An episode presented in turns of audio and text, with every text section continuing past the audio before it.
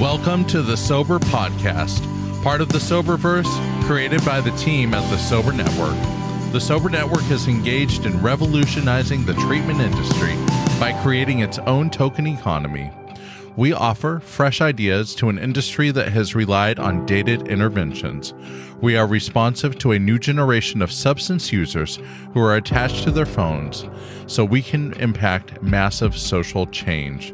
Our unmatched technology displays solutions of our various brands, demonstrating a thorough understanding of how we get things done. We are proving that technology, along with incentivized human accountability, provides measurable and positive outcomes. Visit us at sober network dot com.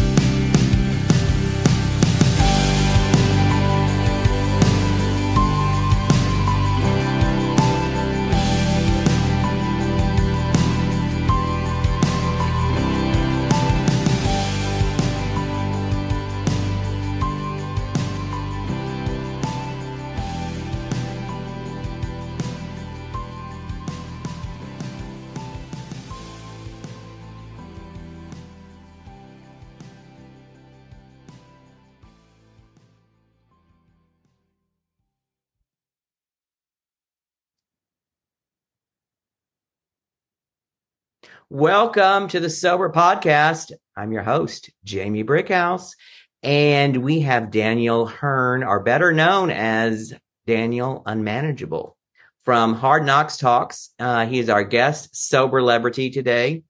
He spends his time building a non-biased platform for the voice of lived experience and those who advocate for it. Thanks for joining us on the Sober Podcast, Daniel. It's great to have you on today to continue our holiday-themed Sober Podcast.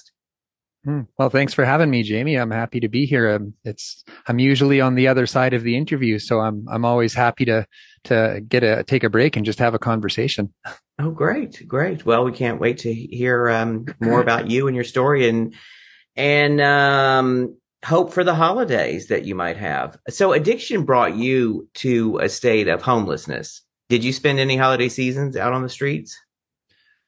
Well, I it, it didn't bring me quite to a state of homelessness. That's not to say that I didn't feel homeless. I yeah. um I did have a home. It was in the final stages of foreclosure. Uh the the gas had been turned off. Um it was it was in a state of complete disarray. Um, but yeah, the, the gas, did, did you know, well, in Canada here, um, in Saskatchewan, if you're, you're if in you Canada, don't, obviously. I am. Yeah. Yes. Yes. Where in Canada uh, are you? Saskatoon, Saskatchewan. Okay. Almost. Yeah. In the lower, the lower middle of Canada. So, uh, in, in the, in my town, if you don't pay your cell bill or not your cell bill, sorry, your gas bill for yeah. over a year, they, they come and take the gas meter off your house. And, um, they, they don't Hardcore. ask you. Yeah. Yeah. They don't ask you like, hey, is everything okay? They just like send a guy over with the gas, with his wrenches, and they take the gas meter off and shut your gas off for, you know. So I, that's, that's how I learned that. I, I, I wasn't able to pay my bills. I was, um, lost in my addiction. Um, and it was very near to Christmas where, uh, my son, my three-year-old son at the time was, was apprehended. Oh, yeah. Uh, yeah. We had a couple of social workers come to the house with a couple of police officers, and they, yeah, you know, just a regular day. And and were you a single father? Uh, no, not at that time. I had a, a partner at the time. Uh, yeah. She very shortly, it was the, my, the son, the mother of my son, uh, and she, she left shortly after that happened. Um, the, the house was, was too haunted, so to speak. Mm-hmm. And, uh, yeah, she went on her own journey. And, uh, yeah, I, I spent a very lonely Christmas that, that year. Um, you know, I, sometimes I, I wonder, because there was times in my life, I, I wonder that had I not had the substances, yeah, maybe, do you know what I mean? Like maybe I would have just ended it all. Oh, so, right. I see what you're saying. Like when when the substances can still work for us in a way, in a, in a way, you know, and I'm not, I'm not, that that's mm-hmm. not a, a promotion for substance use. I'm not, I'm yeah. not saying that in such a way that like, hey, if you're depressed, you should go use substances. But uh, in, in a way, I, I think that there was a few times where had I not had that escape, I, I, I may not be here today.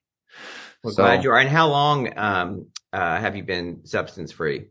Uh, coming up on six years. In in February of uh, of twenty-three, uh, it'll be six years. Fabulous. Well, actually, I'll have fourteen years uh, this month. Excellent. December yeah. twenty-ninth. Yeah, thanks uh, for being that voice. Uh, you're welcome. Um, how many holidays? So let's see, you're coming up on, what'd you say, six years? Mm-hmm. Uh, so you've been through, uh, what, five holiday seasons? This will be your sixth holiday season uh, in sobriety. Math checks out, I think. I've never yeah. been my strong point. there's been a there's been a few. Five or six. Yeah, um, yeah. Um, how has the holiday season changed uh, in sobriety? Well, it used to be a very dark time when, yeah. when I was in active addiction. Um, th- there came a point where I my family just I couldn't be around them, and um, Christmas has been it it's been good. You know, uh, ever since I ever since I found recovery, uh, they've been progressively. I've, I've been progressively more present. You mm-hmm. know, the the first Christmas that I had, I was living in, in sobriety. I was living in a sober living house, and um, you know, it, it didn't take long for my family to start allowing me back in. In fact, if if you want, if I want to get real honest, it was probably me not wanting to be around my family. When, oh, yeah. when I was at the latest parts of my addiction, because there was no drugs there. There was no drugs there, you know? That's no fun, right? Yeah. They weren't, they weren't, you know, they weren't really like heavy drinkers. Like I couldn't sit and get hammered with them or anything like mm. that. So like, I had no interest in that. So, um, it, it, it's been interesting for me though. Um, and maybe my story is unique. Uh, m- Christmases have been a good experience for me since I found recovery. Yeah. And and maybe that is because I know what it feels like to be high and drunk in a garage on on Christmas night, you know, doing everything that I can to get more high and more drunk so that I don't yeah. have to be present in that moment of loneliness and despair. Are you um are are you back uh, in contact with your son? Are you back with your son? Yeah, yeah, actually um so I I entered into recovery February twelfth, twenty seventeen. Uh-huh. So after the last dark Christmas of my using career, um, I entered into recovery. And by July thirty-first of that same year, I had done the work that I needed to do to gain access to my son again. He was given to me. Uh, I was given interim custody mm-hmm. uh, while still living in the sober living house under the supervision of social workers and doing weekly case planning and drug testing and mandatory meetings and, and all these things. Um, yeah. So, and then I was a single father for a year and a half after that. Oh, wow. Amazing. Yeah. So, um, so are you, uh, what are you doing for, for these, uh, how are you spending this holiday? Uh, this holiday I am, I mean, just spending a, a little time with family, you know? Yeah. Um, so, uh, the, my, my son's mother, um, when we split, still in active addiction, we went our own separate ways. Um, we owned our, we, we, we earned our, learned our own lessons. And, uh, just recently this year, in May of this year, uh, we reconciled and we've been oh. living together. Yeah. We've been living together. Thank you. Thank you. It, it, it's been a wild ride, man. Like, bad things happen in active addiction. And, and, uh, I don't know if you knew that or not, but I'm here to um, say a few bad things happened to me while I was active. Yes. Yeah. Yeah. So, and, and uh, I, I carried a lot of resentment with me into recovery. Mm-hmm. And in fact, if I had to say, one of the biggest challenges of my recovery was learning to, to work with that resentment and to not necessarily let it go early on. Yeah. But to find a place to put it that, that could be less harmful. Um, you know, I, I often hear people say, oh, you got to let it go. You got to let it go. And, and I don't think that that's a reasonable expectation, particularly in early recovery, you know? So, but uh, it, that was probably one of my biggest challenges, was dealing with the anger, dealing with the resentment of, of some of the, the things that happened.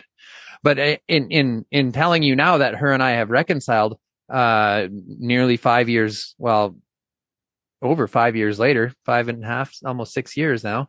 Yeah. Cause she, yeah, I guess, I guess she left December sixteenth of twenty sixteen. So yeah, we're coming up on six years right away.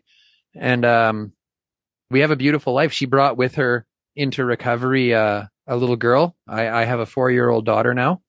Yeah. And uh you know, life life is life is good. We're gonna have our little Christmas here, and yeah. What a great what a great um a great gift of of recovery. Um is uh yeah, you you know, when you you uh, a lot of we lose a lot of things, right, in in addiction, and and a lot of times that's people, um and uh it's great when um when they can come back to us. So that's a great gift. We're going to take just a quick break um uh to uh stop and say thanks to our sponsors. Stephanie Weiss is a certified health and recovery coach based locally in Connecticut and offering virtual services nationwide. If you would like more information, please reach out to info at sober network dot com. That's I N F O at S O B E R N E T W O R K dot com. Now let's get back to Daniel Unmanageable. And before we talk a little bit more about staying sober during the holidays, um, how'd you get the name Daniel Unmanageable? Well, I mean, it, I, I gave it to myself, really. Um, it's, it's, I don't know if you want to call it an alter ego or, or what, but you know, when in my program of recovery, excuse me, let me just grab a drink of water here. Sure. I have kids. I've been sick since school went back in. Yeah. So in my program of recovery, we're, we're, we're, it, a suggestion is made that we, Uh, admit our life has become unmanageable. Um, and we are to do our best to turn our defective character over to something bigger than ourselves, right? Our, our will and our life over, things like that. Um, I think those are familiar traits of a, a program of recovery where many of us are familiar with. Um, but I was, I was sort of led to believe in early on, and maybe I just misunderstood what was being told to me, but mm-hmm. that my desire to be seen and to be heard and to be boisterous was a defective character. It was ego. It was grandiosity. Yeah. Right. And I believed it. I, I can't say that I took giant steps to, to turn those things over, but the steps that I did take to turn those things over, it, it never felt right. And when I started the live streaming, uh, it came, well, shortly before, it came to my attention that these are not defects of character. These are actually some of my greatest assets that I can offer to my community and to the yeah. people around me, is to my ability to get loud, to be articulate, and to carry a message of hope. So they're assets. Yeah. Yeah. So I, I turned, I named this, these traits of mine, this, these, these character, like these defects that I once thought they were, I named them Daniel Unmanageable.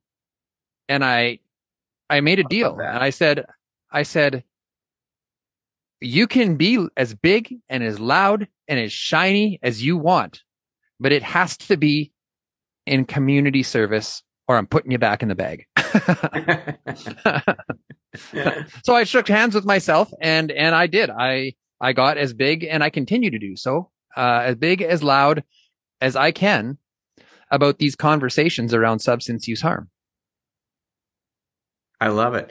And, um, what are some of the ways that you have used those, um, uh, those traits that you just talked about, and that you're now using them, um, uh, in service?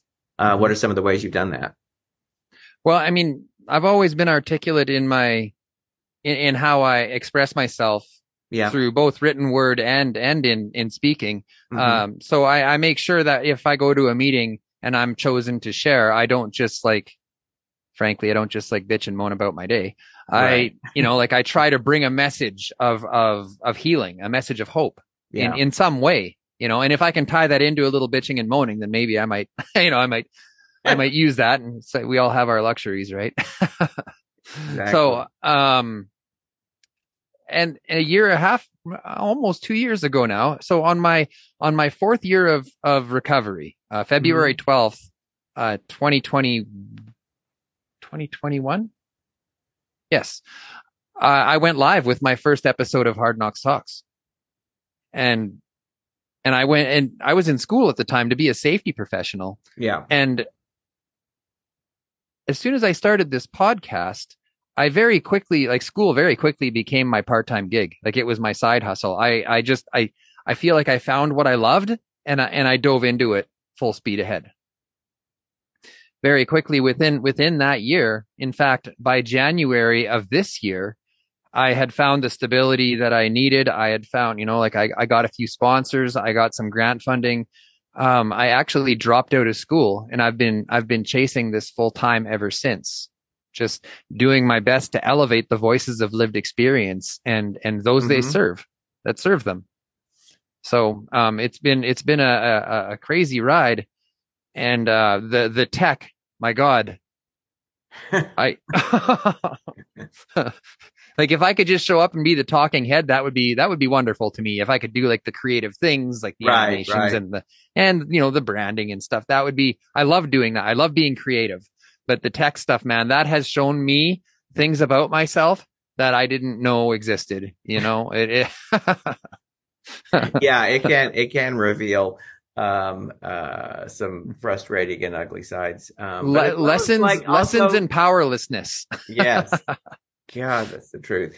Um, and so, so back to the holidays. It sounds like the the holidays are pretty a pretty good time for you um, mm-hmm. these days. Um, do you have any, um, are you more hyper aware of, of, of or hyper vigilant, um, about your program and staying sober through the holidays? And is there, are there any, um, uh, additional things that you do to, uh, you know, to stay sober through the holidays? Um, at, at, at some point for me, and this is just me, I stopped being an addict named Dan.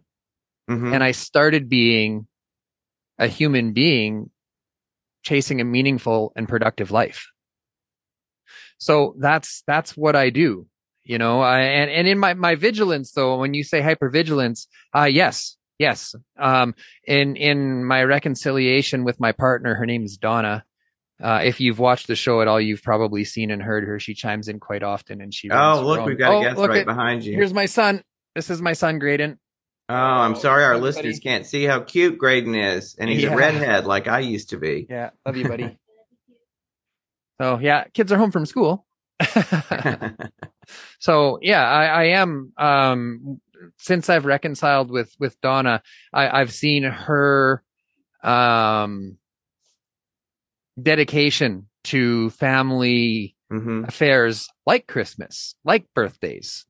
Uh, she is very, very dedicated in, in serving our children, in making sure that they have wonderful experiences on these special occasions where, yeah. uh, perhaps myself, I was still more self-centered in these things, you know, like, oh, I get them a present and wrap it nice. And, you know, like, I don't know, take them to the whatever. It's good, you know, where she takes the time. And that's, that's revealed some, some, uh, some things in me that I know that I have to work on.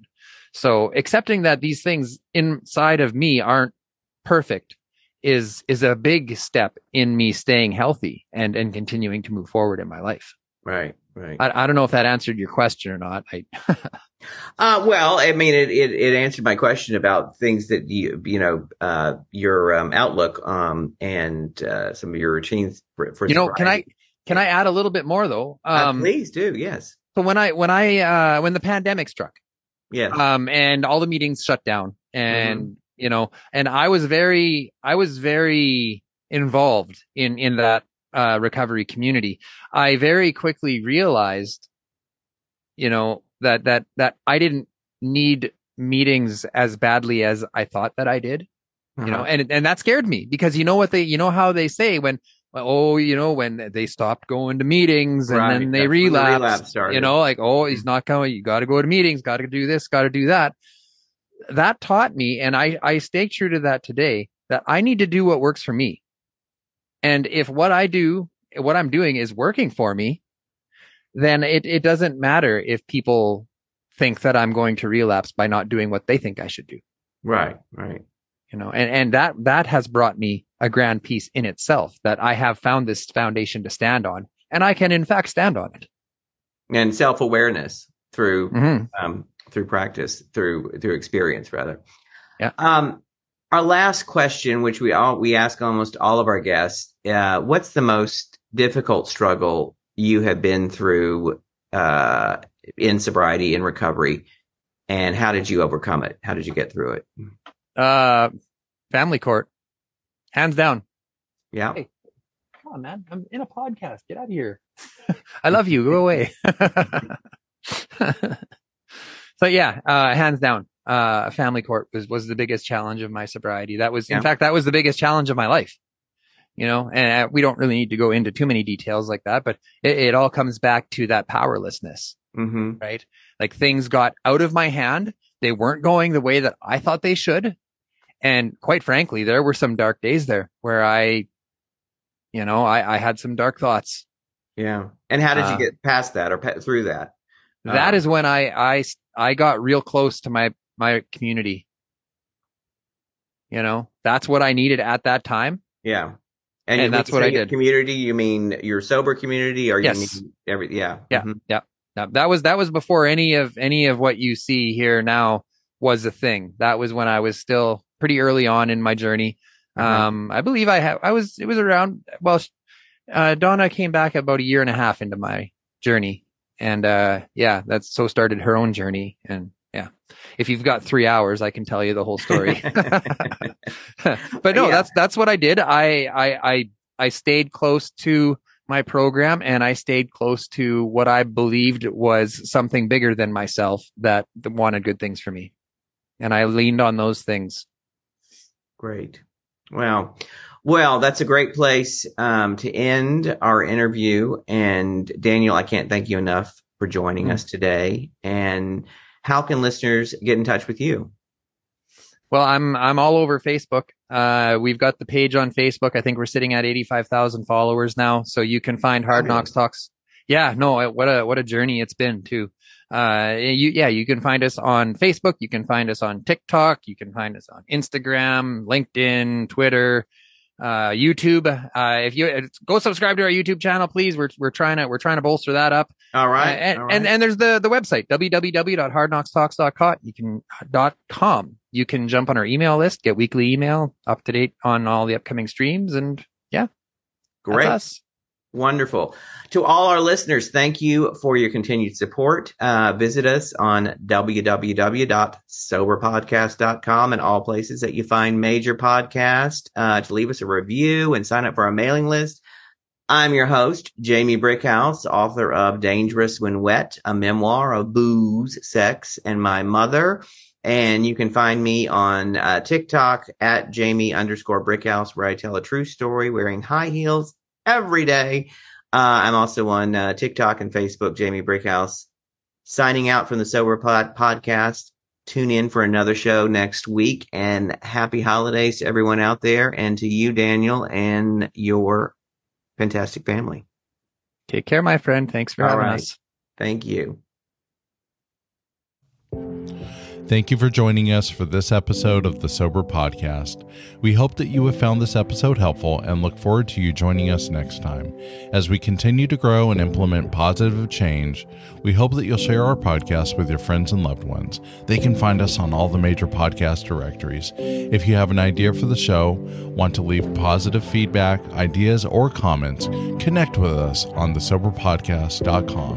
You can also reach us on our social media platform on the Soberverse. We'd love to hear from you. A special thanks to all those who make this show happen.